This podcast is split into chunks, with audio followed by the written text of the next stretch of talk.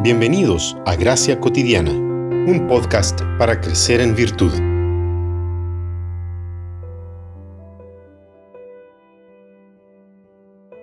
Por medio de Él son creyentes en Dios, que lo resucitó de entre los muertos y le dio gloria, de manera que la fe y esperanza de ustedes sean en Dios. Primera de Pedro 1, 21. Son muchos los pasajes de las Escrituras que muestran una estrecha relación entre fe y esperanza, donde la fe es la base de la esperanza. Definitivamente no se puede tener esperanza en el Dios de la esperanza sin fe. Es necesario creer a fin de esperar en lo que se cree. La fe asimila las promesas de Dios, mientras que la esperanza aguarda lo que ellas prometen.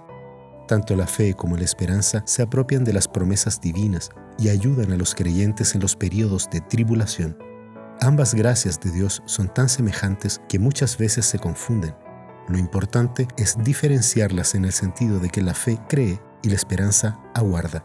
Por su parte, la esperanza se relaciona con la fe en términos de nuestras expectativas sobre las promesas de Dios. Mientras más deseamos la promesa, más podemos esperar por el cumplimiento de ella. Nuevamente, primero necesitamos creer, luego poder esperar. En Romanos 4, el apóstol Pablo dice que Abraham creyó de tal manera en Dios y su promesa que a pesar que humanamente no había posibilidades para él y Sara de engendrar un hijo por causa de su vejez, esa fe en la promesa fortaleció su esperanza para ver la promesa cumplirse.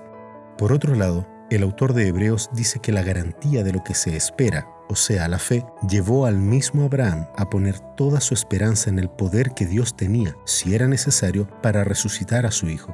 Su fe lo hizo obediente en asumir el sacrificio de Isaac, porque su esperanza estaba fundamentada por fe en la promesa de Dios.